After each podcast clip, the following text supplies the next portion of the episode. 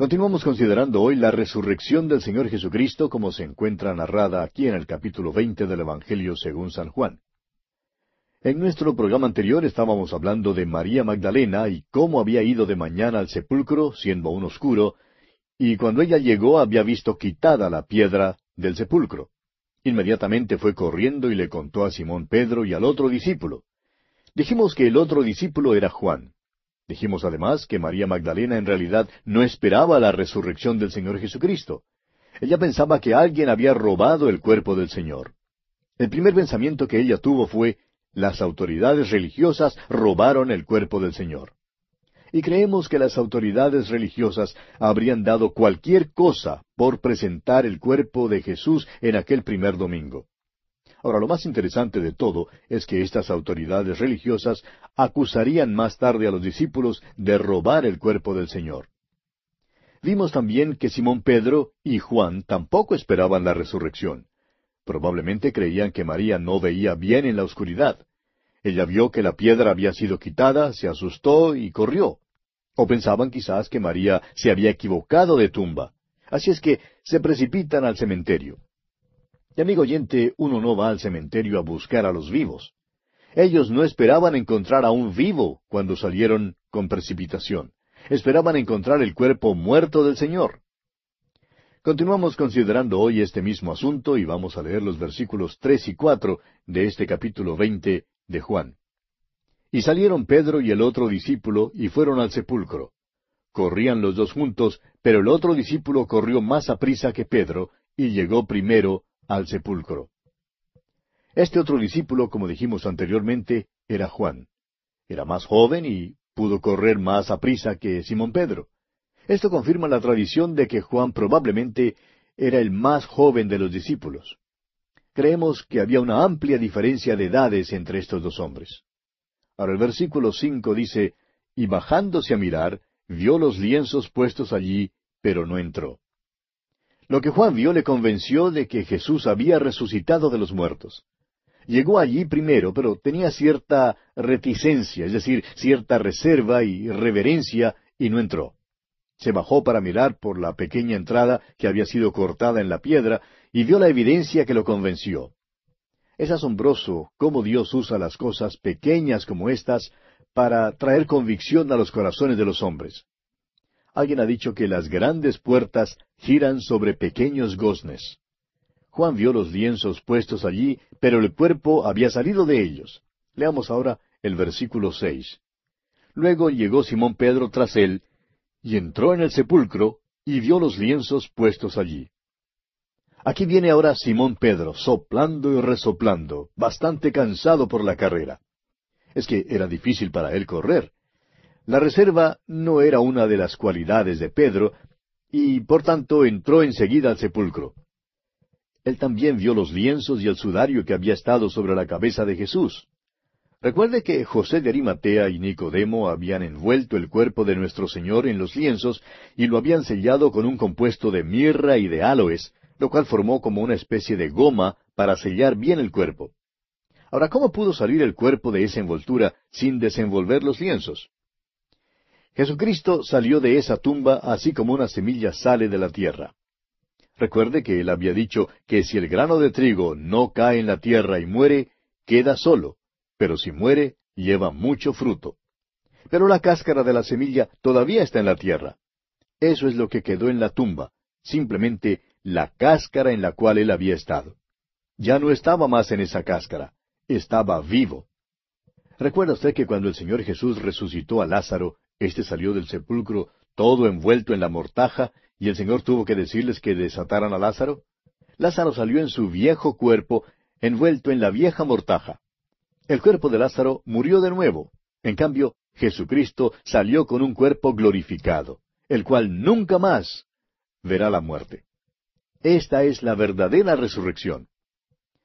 Ahora leamos los versículos siete y ocho. Y el sudario que había estado sobre la cabeza de Jesús, no puesto con los lienzos, sino enrollado en un lugar aparte. Entonces entró también el otro discípulo que había venido primero al sepulcro, y vio y creyó. Dios registra con cuidado, por medio de Juan, Otro pequeño detalle que es muy importante. El sudario que había estado sobre la cabeza de Jesús estaba allí intacto, aparte de los lienzos en que habían envuelto su cuerpo. Tenía la forma de la cabeza y estaba allí tal como lo habían puesto en la cabeza de Jesús. Creemos que esto convenció a Pedro de que el Señor había resucitado. Hay tres palabras griegas que se usan en este pasaje y todas se traducen como ver, y esto en realidad es desafortunado. En el versículo cinco, cuando Juan bajó para mirar y vio, la palabra vio allí quiere decir percibir y entender. Comprende la inspección y la percepción. En el versículo seis, cuando Pedro entró y vio, la palabra usada es theaomai, de la cual derivamos nuestra palabra teatro, o sea que él lo contempló. En el versículo ocho, cuando Juan entró al sepulcro y vio, significa saber, o sea que él supo y creyó antes de ver al Cristo resucitado. Leamos ahora los versículos nueve y diez de Juan capítulo veinte porque aún no habían entendido la escritura que era necesario que Él resucitase de los muertos. Y volvieron los discípulos a los suyos. Juan nos cuenta algo extraño. Estos hombres no habían entendido, aunque Jesús les había dicho que resucitaría de los muertos, y aunque el Antiguo Testamento también hablaba de esto.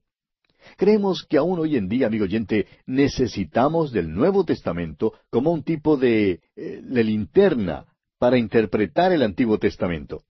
Creemos que uno de los motivos por el cual el Antiguo Testamento no es tan popular es porque no usamos el Nuevo Testamento lo suficiente como para interpretarlo. Hay muchísimos cristianos hoy en día que leen la Biblia, pero todavía no conocen ciertas escrituras. Creemos que hay dos razones para esto. Una es que se puede leer un pasaje muchas veces y cada vez ver cosas en ese pasaje que no hemos visto antes.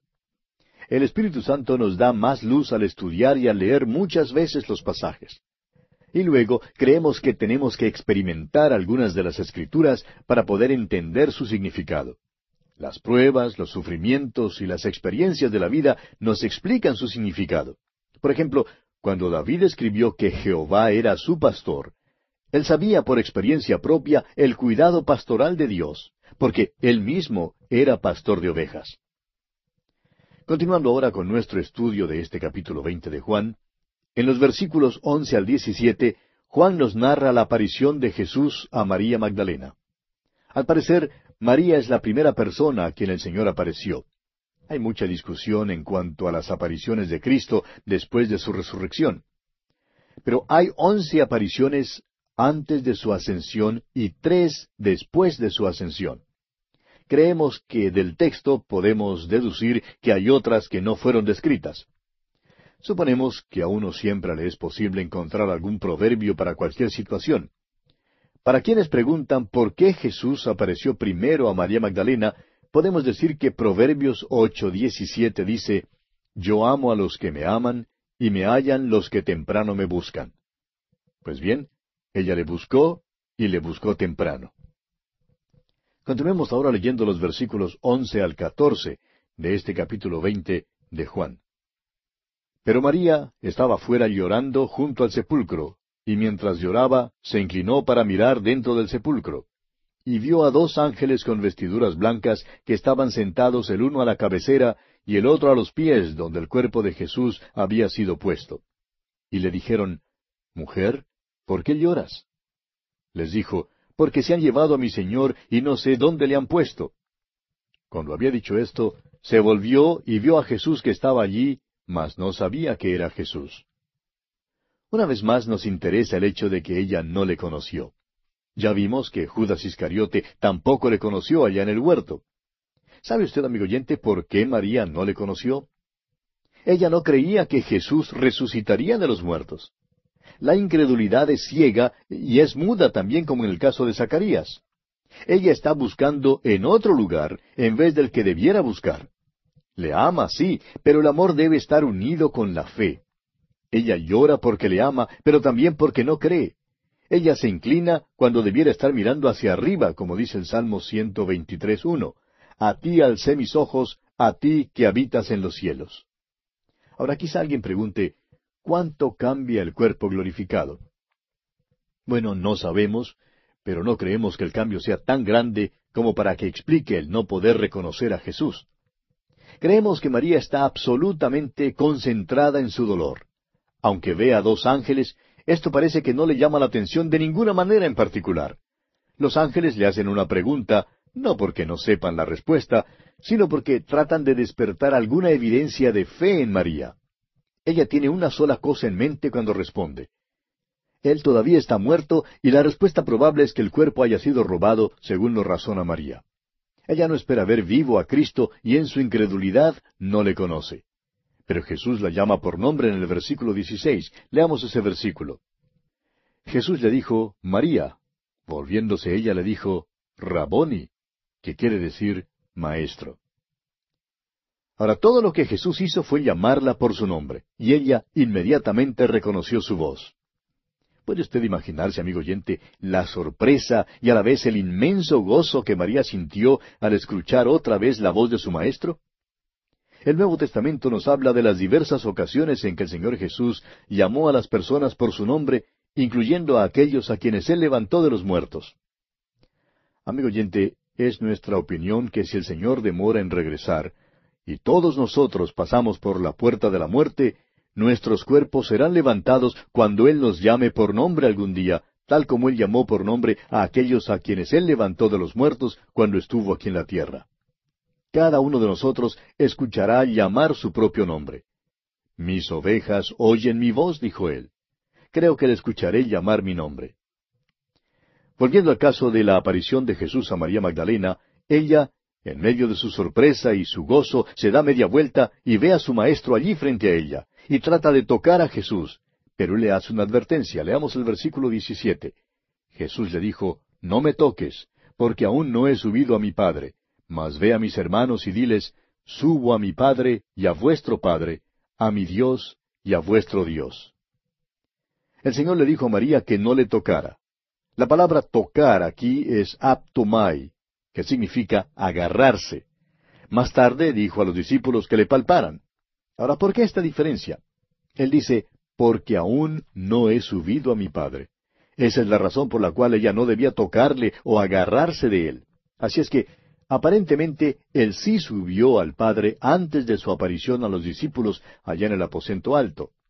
Creemos que el Señor Jesús presentó su sangre en el trono de Dios y que su sangre ha cambiado el tribunal de juicio en el propiciatorio que es hoy en día. Esa sangre fue derramada por el pecado suyo y por el mío.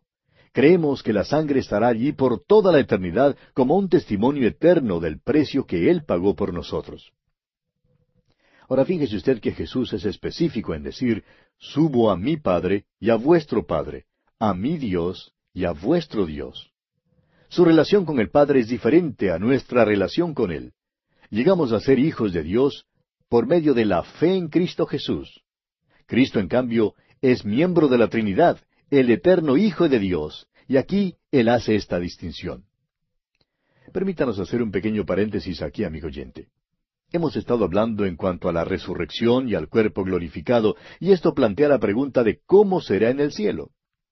El cuerpo glorificado es diferente, totalmente diferente, y sin embargo, no es diferente en el sentido en que la luz del día es diferente a las tinieblas. Creemos que nos conoceremos. Creemos que el cielo será tan diferente a lo que existe aquí que es difícil que nos imaginemos cómo es. Pero creemos que no será tan diferente como podríamos creer que será. ¿Le parece esto una paradoja? Nosotros creemos que habrá cierto tipo de cambio, pero no habrá en realidad el tipo de cambio que nosotros creemos, sino uno completamente diferente. ¿Ha oído usted, amigo oyente, a alguien decir a sus hijos que algún día irán al cielo y que serán ángeles y que cantarán con los ángeles? Bueno, amigo oyente, eso no es cierto.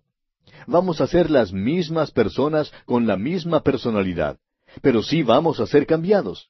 Seremos libres de la naturaleza vieja y tendremos una naturaleza completamente nueva. Continuemos ahora leyendo los versículos 18 y 19 de este capítulo 20 de Juan. Fue entonces María Magdalena para dar a los discípulos las nuevas de que había visto al Señor y que Él le había dicho estas cosas. Cuando llegó la noche de aquel mismo día, el primero de la semana, estando las puertas cerradas en el lugar donde los discípulos estaban reunidos por miedo de los judíos, vino Jesús, y puesto en medio les dijo, paz a vosotros.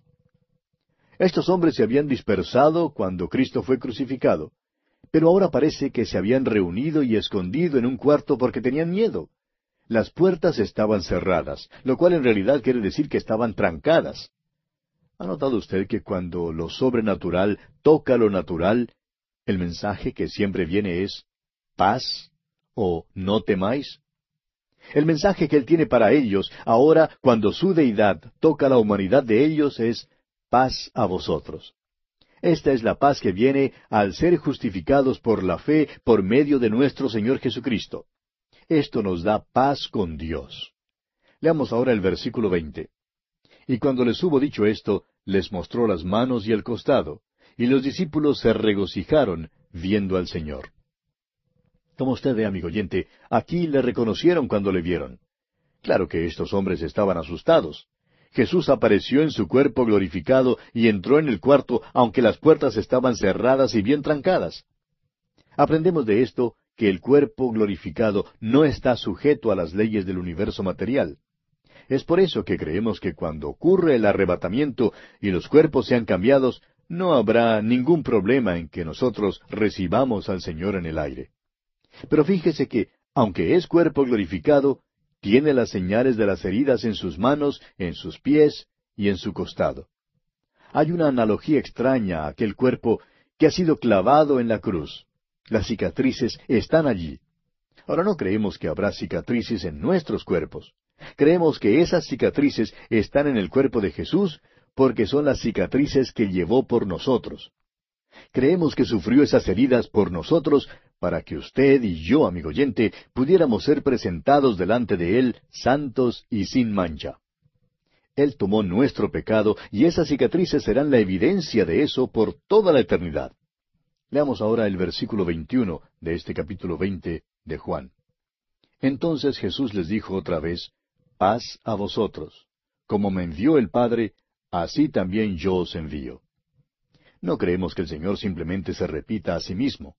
Creemos que esta paz aquí es una paz diferente. En el versículo 19 fue la paz de la redención, la paz con Dios. La redención ya es completa. Esta es la paz descrita ya en Mateo 11:28, donde el Señor Jesús dijo, Venid a mí todos los que estáis trabajados y cargados, y yo os haré descansar. Este es el descanso de la redención, la paz de la redención. Pero hay otra paz, es la paz de Dios. Es la paz de aquellos que están en comunión con Dios y que hacen su voluntad. Esta es la paz descrita en Mateo 11:29, donde Jesús dijo, Llevad mi yugo sobre vosotros y aprended de mí, que soy manso y humilde de corazón, y hallaréis descanso para vuestras almas. También en el capítulo catorce de este Evangelio de Juan, versículo veintisiete, dice, La paz os dejo, mi paz os doy. Yo no os la doy como el mundo la da. No se turbe vuestro corazón, ni tenga miedo. La redención ya está lograda. Ahora Cristo les envía al mundo como el Padre le había enviado a él. Él había mencionado esto antes en su oración. Dijo allá en el capítulo 17, versículo 18 de este Evangelio de Juan, Como tú me enviaste al mundo, así yo los he enviado al mundo. Volvamos ahora al capítulo 20 de Juan y leamos el versículo 22.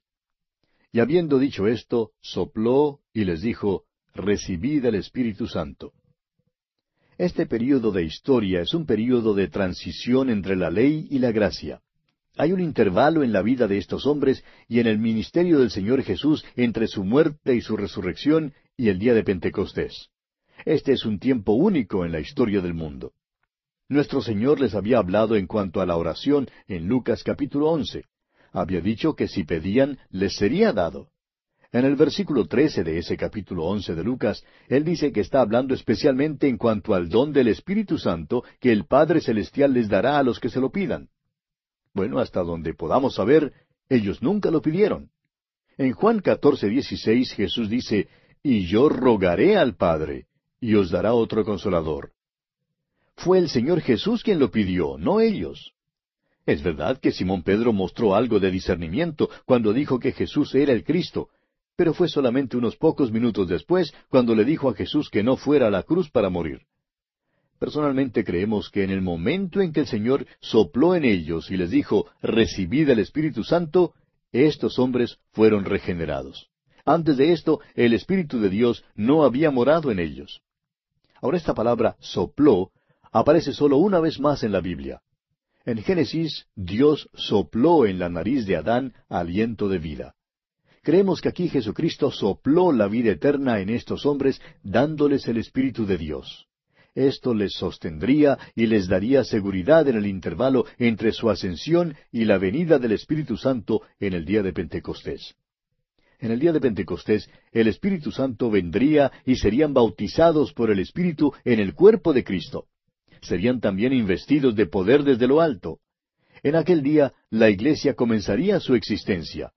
Desde ese tiempo hasta el presente, el Espíritu Santo está en el mundo, mora en el creyente y bautiza a cada creyente en el cuerpo de Cristo. Leamos ahora el versículo 23 de este capítulo 20 de Juan. A quienes remitiereis los pecados, les son remitidos, y a quienes se los retuviereis, les son retenidos. Este es un versículo importante, pero es muy mal entendido. Juan Calvino ha escrito lo siguiente. Cuando Cristo manda a los apóstoles a remitir los pecados, no les transfiere lo que es atributo exclusivo de Él mismo. Pertenece a Él perdonar los pecados.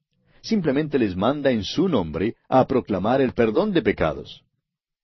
En ninguna parte del libro de los Hechos ni en las epístolas encontramos algún caso de un apóstol remitiendo los pecados de alguien.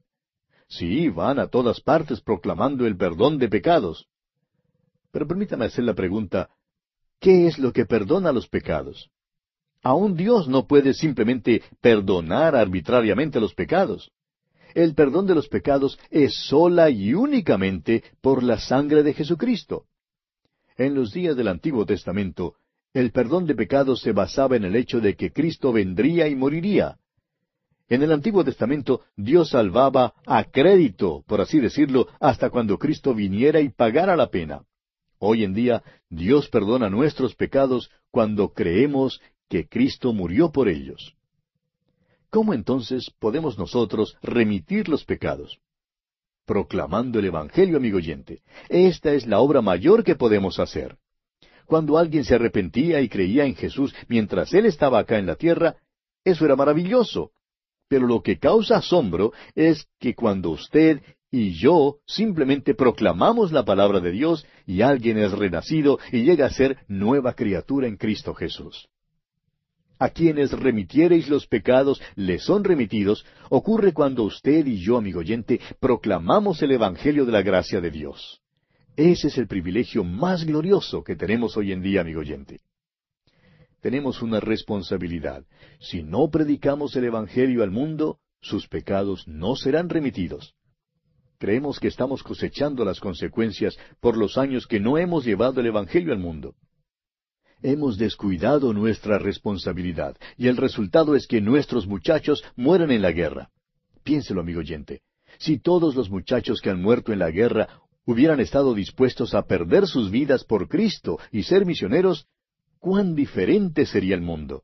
Nosotros tenemos lo único que traerá el perdón al mundo. Es el Evangelio de Jesucristo. Amigo oyente, ¿qué está haciendo usted? Y aquí vamos a detenernos porque nuestro tiempo se ha agotado.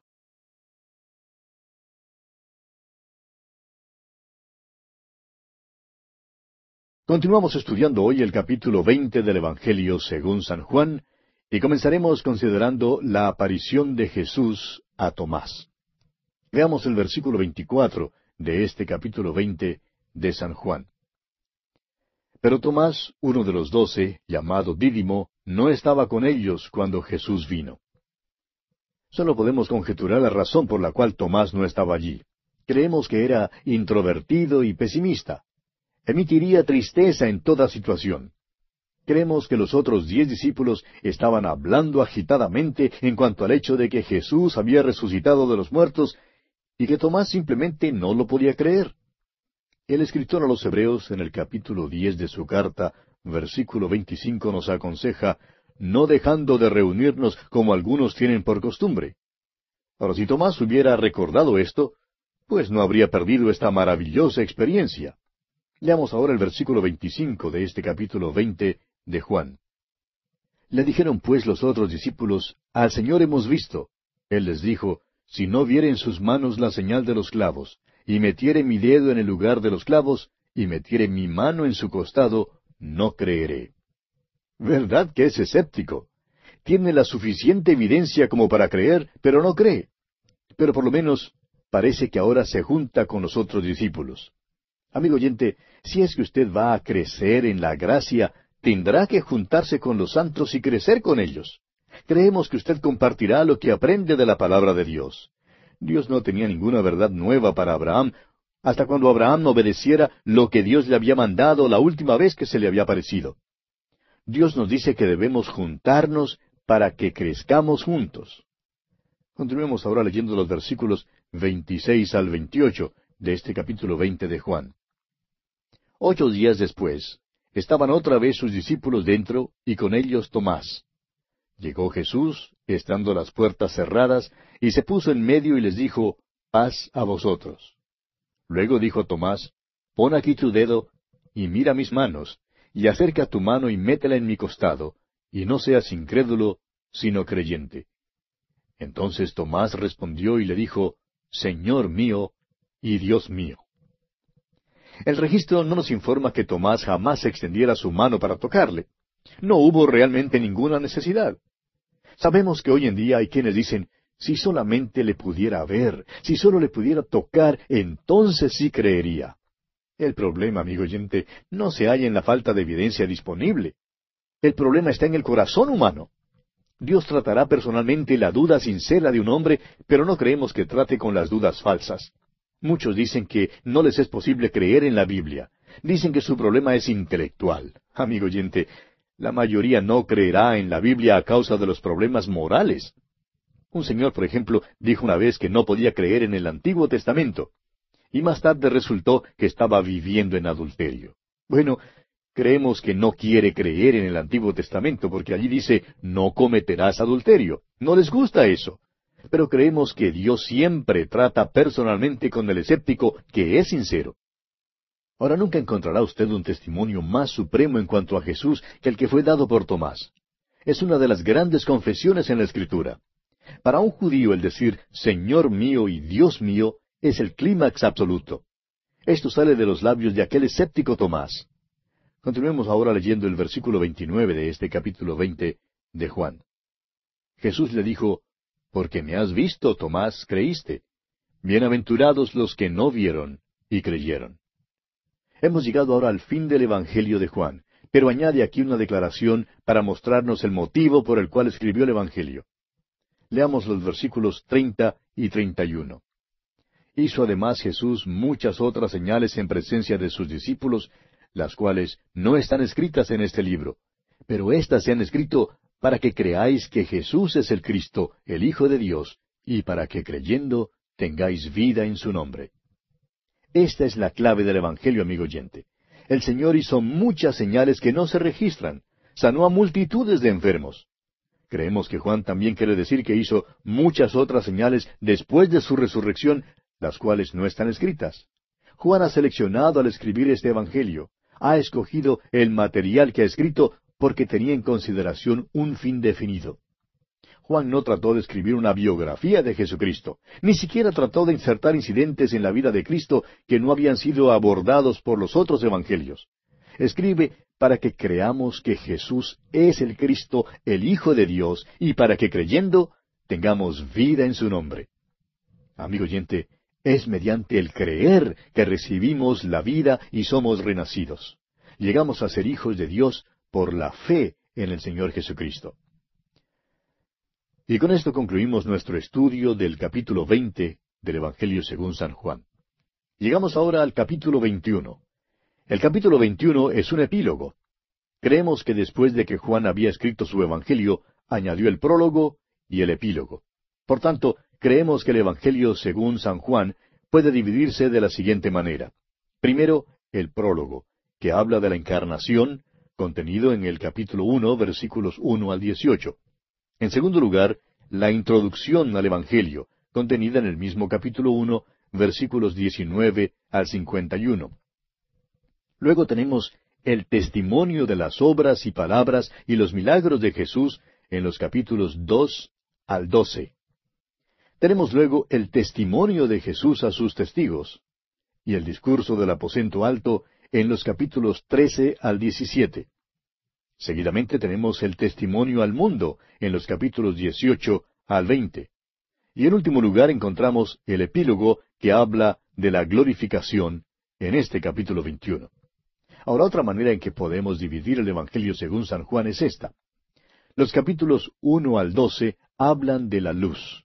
Los capítulos trece al diecisiete hablan del amor. Los capítulos dieciocho al veintiuno hablan de la vida. Hay tres incidentes en este capítulo 21. El primer incidente es la experiencia de pescar en el mar de Galilea, también llamado el mar de Tiberias. Y revela este incidente al Señor como el Señor de nuestras voluntades y quien dirige nuestro servicio. El segundo incidente es el desayuno a la orilla del mar. Este incidente revela al Señor Jesús como el Señor de nuestros corazones y presenta nuestro amor por Él como motivo para el servicio. El tercer incidente es el anuncio de Jesús acerca de la muerte de Simón Pedro. Y esto revela al Señor Jesús como el Señor de nuestras mentes y enseña que ni la falta de conocimiento ni la variación de las circunstancias eximen del servicio. Todo el capítulo 21 nos revela que el Jesús resucitado todavía es Dios. Consideremos pues la experiencia de pescar en el mar que revela al Señor de nuestras voluntades. Leamos los primeros tres versículos de este capítulo 21 del Evangelio según San Juan. Después de esto, Jesús se manifestó otra vez a sus discípulos junto al mar de Tiberias, y se manifestó de esta manera. Estaban juntos Simón Pedro, Tomás, llamado el Dídimo, Natanael, el de Caná de Galilea, los hijos de Zebedeo, y otros dos de sus discípulos. Simón Pedro les dijo, Voy a pescar. Ellos le dijeron, Vamos nosotros también contigo fueron y entraron en una barca, y aquella noche no pescaron nada. Este pequeño mar de Galilea tiene mucha relación con el ministerio de nuestro Señor, tanto antes como después de su resurrección. Era un sitio conocido por estos hombres. Él les había mandado que fueran a Galilea y allí se les aparecería. Han ido allí y están esperando. Tenemos aquí un grupo interesante, y nos gusta llamarle a esto la convención de los muchachos con problemas. Está Simón Pedro, ferviente pero flaco en la fe, de buen corazón, impulsivo e impetuoso y débil. Tenemos a Tomás, aquel escéptico consumado que tenía preguntas y dudas.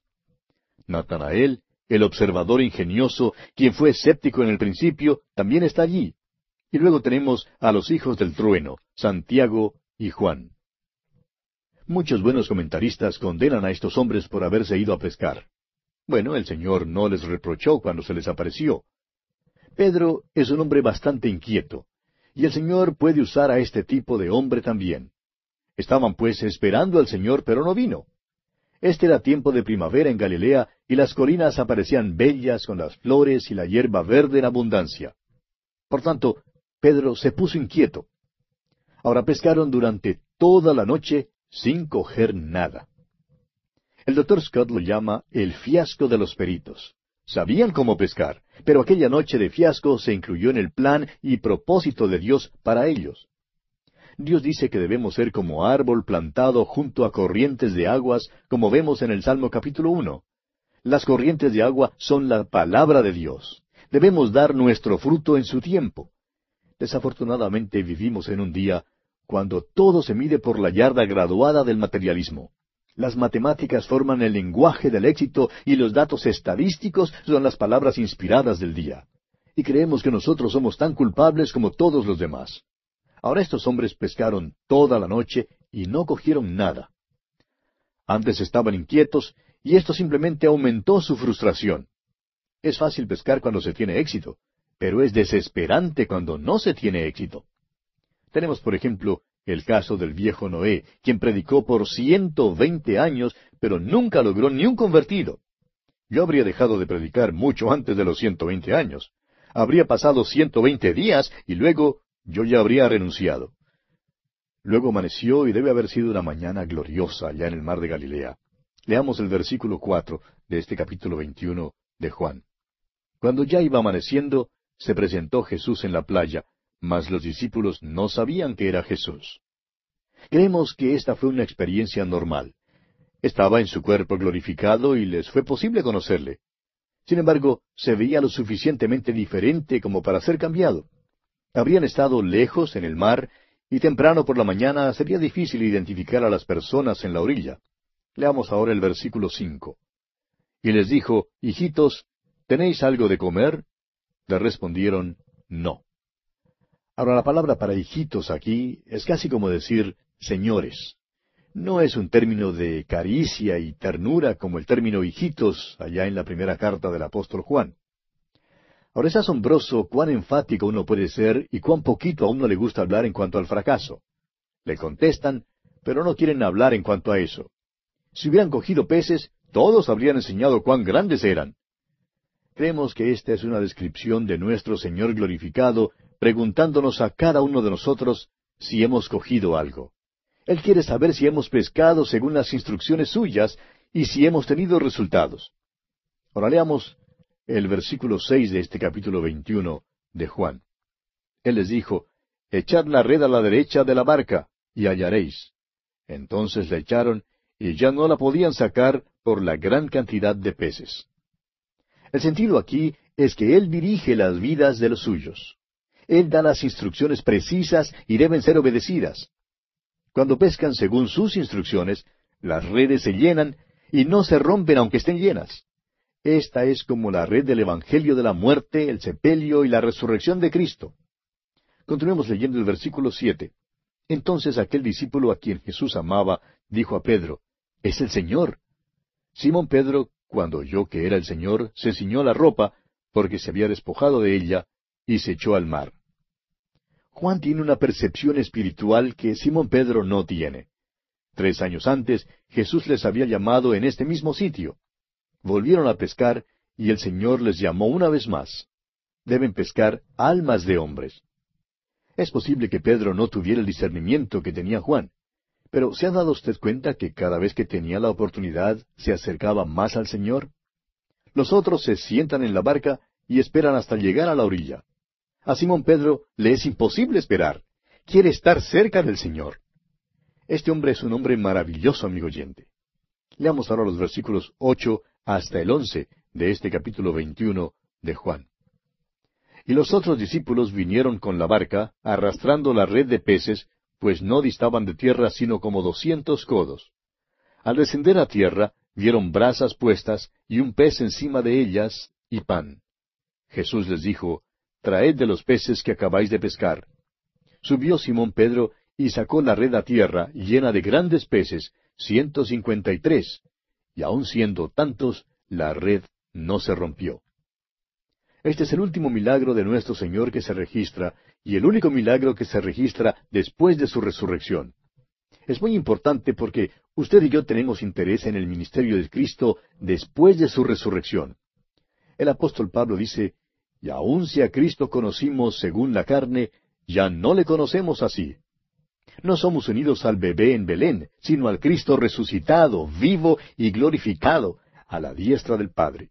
Es por eso que su ministerio después de la resurrección es tan vital para nosotros. Ahora hay varias cosas aquí a las cuales nos gustaría que usted prestara atención. ¿Ha notado usted que el Señor usa lo que tienen las personas como la base de sus milagros? Los discípulos están pescando y no tienen éxito. El Señor Jesús les da entonces una gran cantidad de peces. En Caná, las tinajas de agua estaban vacías. El Señor manda que llenen las tinajas con agua y luego cambia el agua en vino. Pregunta a Moisés lo que tiene en la mano. Moisés dice que es una vara, y con aquella vara Dios hace sus milagros a favor de Israel. David es fiel como pastor con su callado, y Dios le da un cetro. Es interesante que lo que uno tiene en la mano ha de ser usado para Dios. Tantas personas desean hallarse en otra parte o en otras circunstancias. Pero amigo oyente, si Dios no le puede usar allí mismo donde usted está, no creemos que le pueda usar en otra parte. Además, ¿Ha notado usted que lo que Dios hace, lo hace en abundancia? Las tinajas, por ejemplo, estaban llenas de vino. Había también cestas de comida que sobraba después de la alimentación de los cinco mil. Las redes, por su parte, estaban llenas de peces. Fíjese también en lo siguiente. Jesús había preparado pescado para ellos, pero también pide que le den algunos de los peces que habían pescado. Es decir, Él acepta su servicio. Cuando pescan a su mandato, acepta lo que traen. Qué bendita comunión se encuentra en este tipo de servicio. Hubo otro tiempo cuando Pedro cogió una maravillosa red llena de peces. Cristo estaba en la tierra como hombre y estaba llamando a Pedro que fuera pescador de hombres. Aquella vez la red se rompió.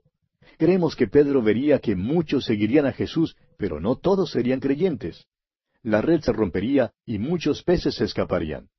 Pero esta vez la red no se rompió, sino que fue traída a la tierra llena de una gran cantidad de peces. Pedro está siendo llamado para alimentar las ovejas y los corderos. Ahora, ¿con qué va a alimentarlos?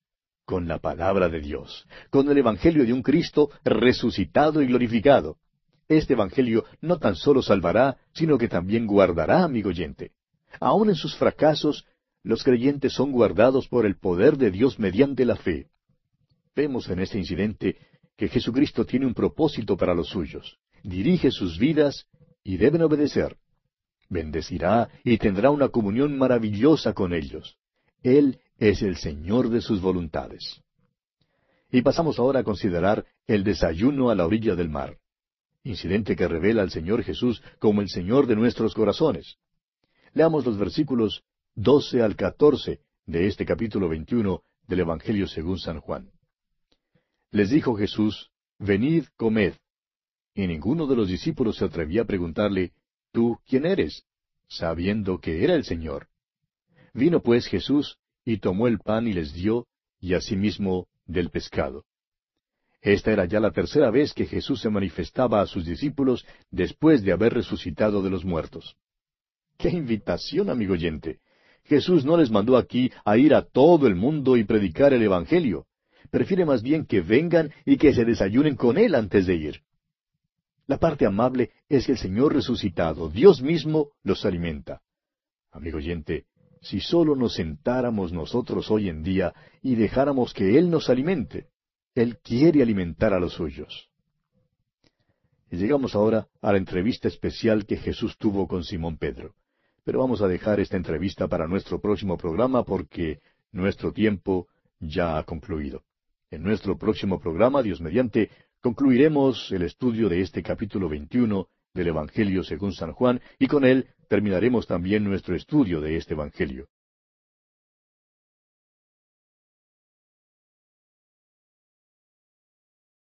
En nuestro estudio de hoy terminaremos el capítulo 21 del Evangelio según San Juan, y con él concluiremos también nuestro estudio de este Evangelio.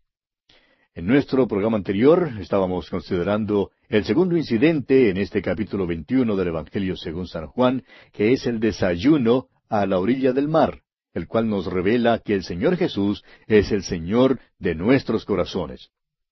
Y vimos cómo Jesús invita a sus discípulos a desayunar con Él después de una infructuosa noche de pesca, pero que debido a su intervención milagrosa podían ahora retirar una red llena de peces. El Señor pues les invita a desayunar con Él. Jesús no les mandó aquí a ir a todo el mundo y predicar el Evangelio. Prefiere más bien que vengan y se desayunen con Él antes de ir. La parte amable es que el Señor resucitado, Dios mismo, los alimenta. Amigo oyente, si solo nos sentáramos nosotros hoy en día y dejáramos que Él nos alimentara, sería verdaderamente maravilloso, porque Él quiere alimentar a los suyos.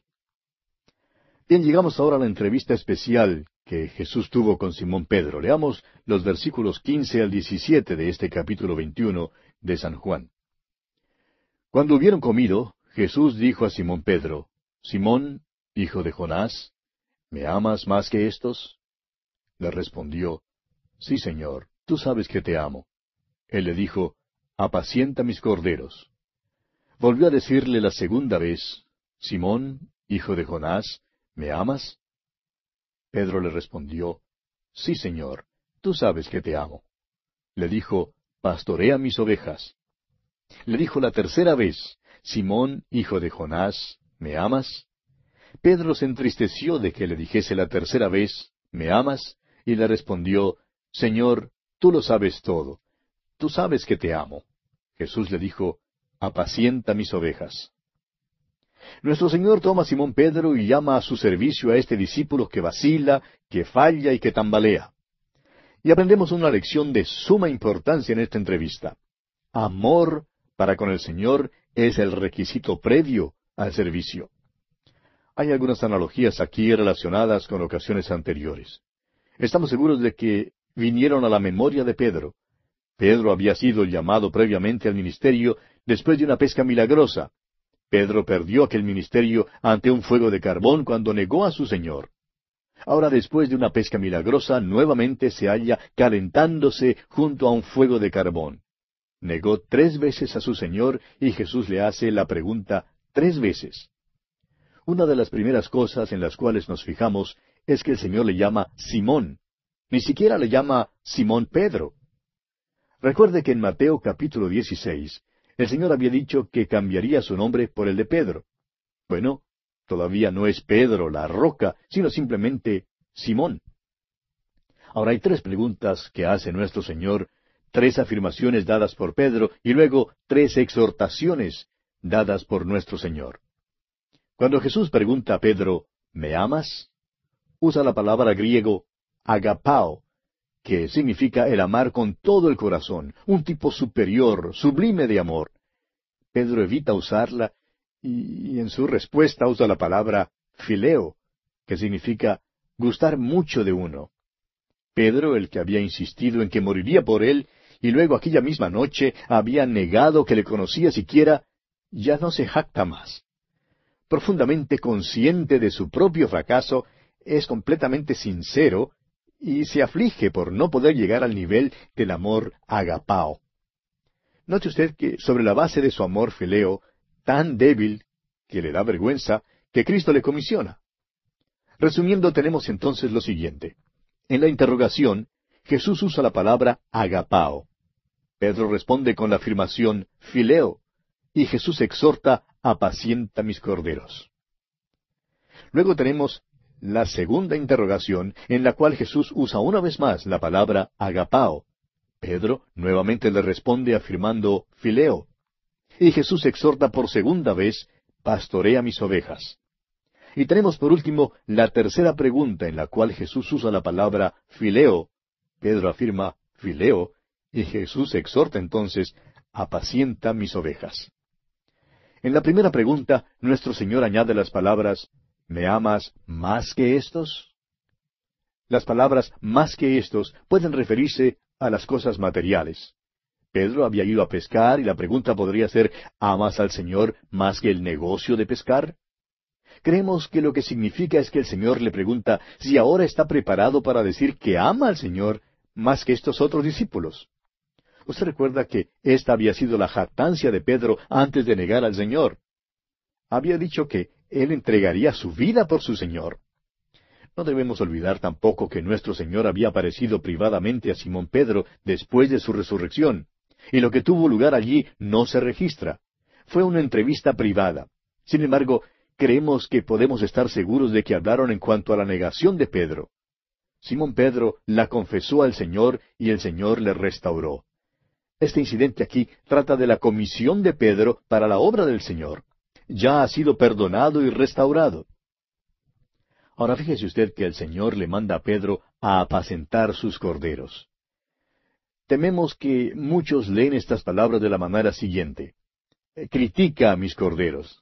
Pero no, amigo oyente, nuestro Señor le manda a apacentarlos, a darles la palabra son inmaduros y, no necesitan de la crítica, lo que necesitan es una alimentación. Ahora observe usted que las ovejas también necesitan ser alimentadas. Todos, amigo oyente, necesitamos de la alimentación de la palabra de Dios. El secreto del servicio es amor para el Señor. Eso es lo más importante. Jesús dijo, si me amáis, guardad mis mandamientos. Uno de sus mandamientos es el de ir al mundo y predicar el Evangelio. Pero esto se basa en el amor. El apóstol Pablo dice, y ahora permanecen la fe, la esperanza y el amor, estos tres, pero el mayor de ellos es el amor. Nosotros le amamos a Él porque Él nos amó primero. Aun cuando nuestro Señor no puede fiarse de nosotros porque le fallamos por ser débiles, aún así nos ama. Dios nos amó cuando éramos pecadores, cuando éramos impíos. Pero nosotros le amamos a Él porque Él nos amó primero. La salvación es en verdad un asunto amoroso, y el amor es el requisito previo del servicio.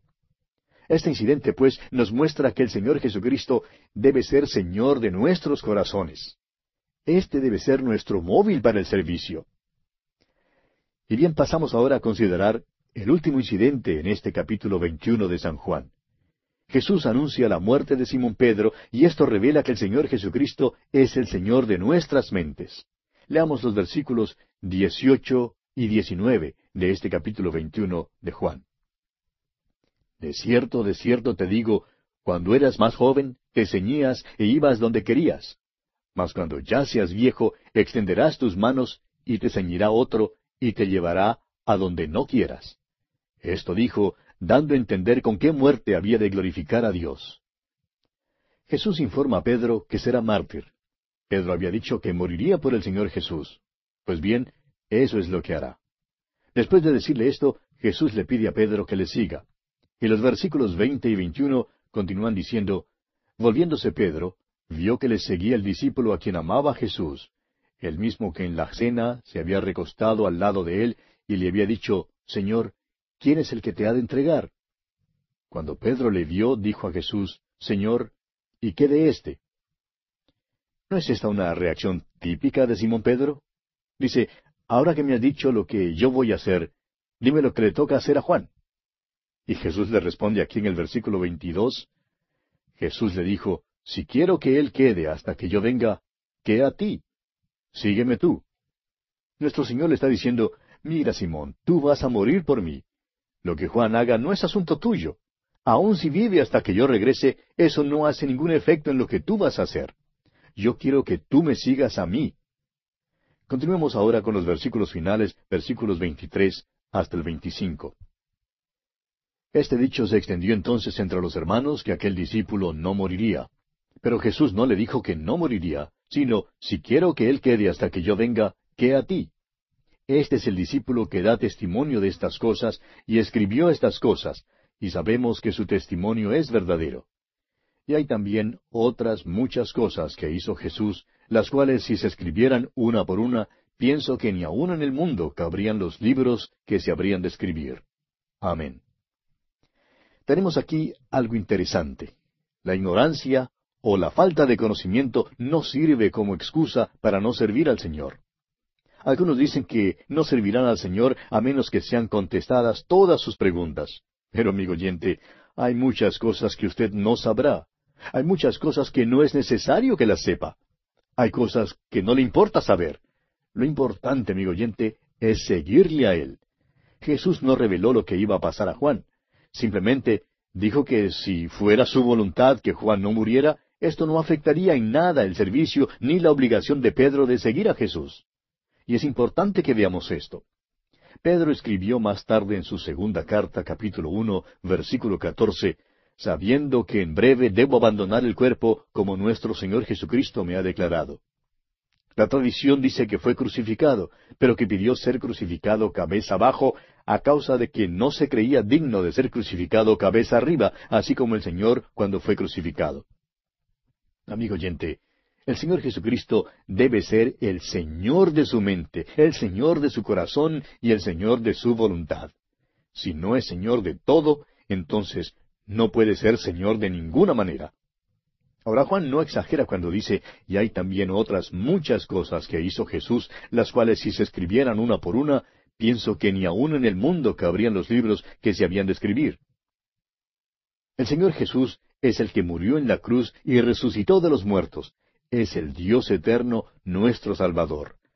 Y si usted, amigo oyente, todavía no le conoce, todavía no le ha aceptado como el Salvador de su alma, le exhortamos a que acuda a Él en este mismo momento, le confiese sus pecados y le abra las puertas de su corazón, permitiéndole entrar y constituirse en el dueño y Señor absoluto de todo su ser. Solo así podrá usted decir, Jesucristo es mi Salvador personal. Es nuestra oración que usted lo haga en este día. Y así, amigo oyente, concluimos nuestro estudio de este Evangelio según San Juan. Esperamos que usted, al igual que nosotros, se haya gozado durante todo este estudio.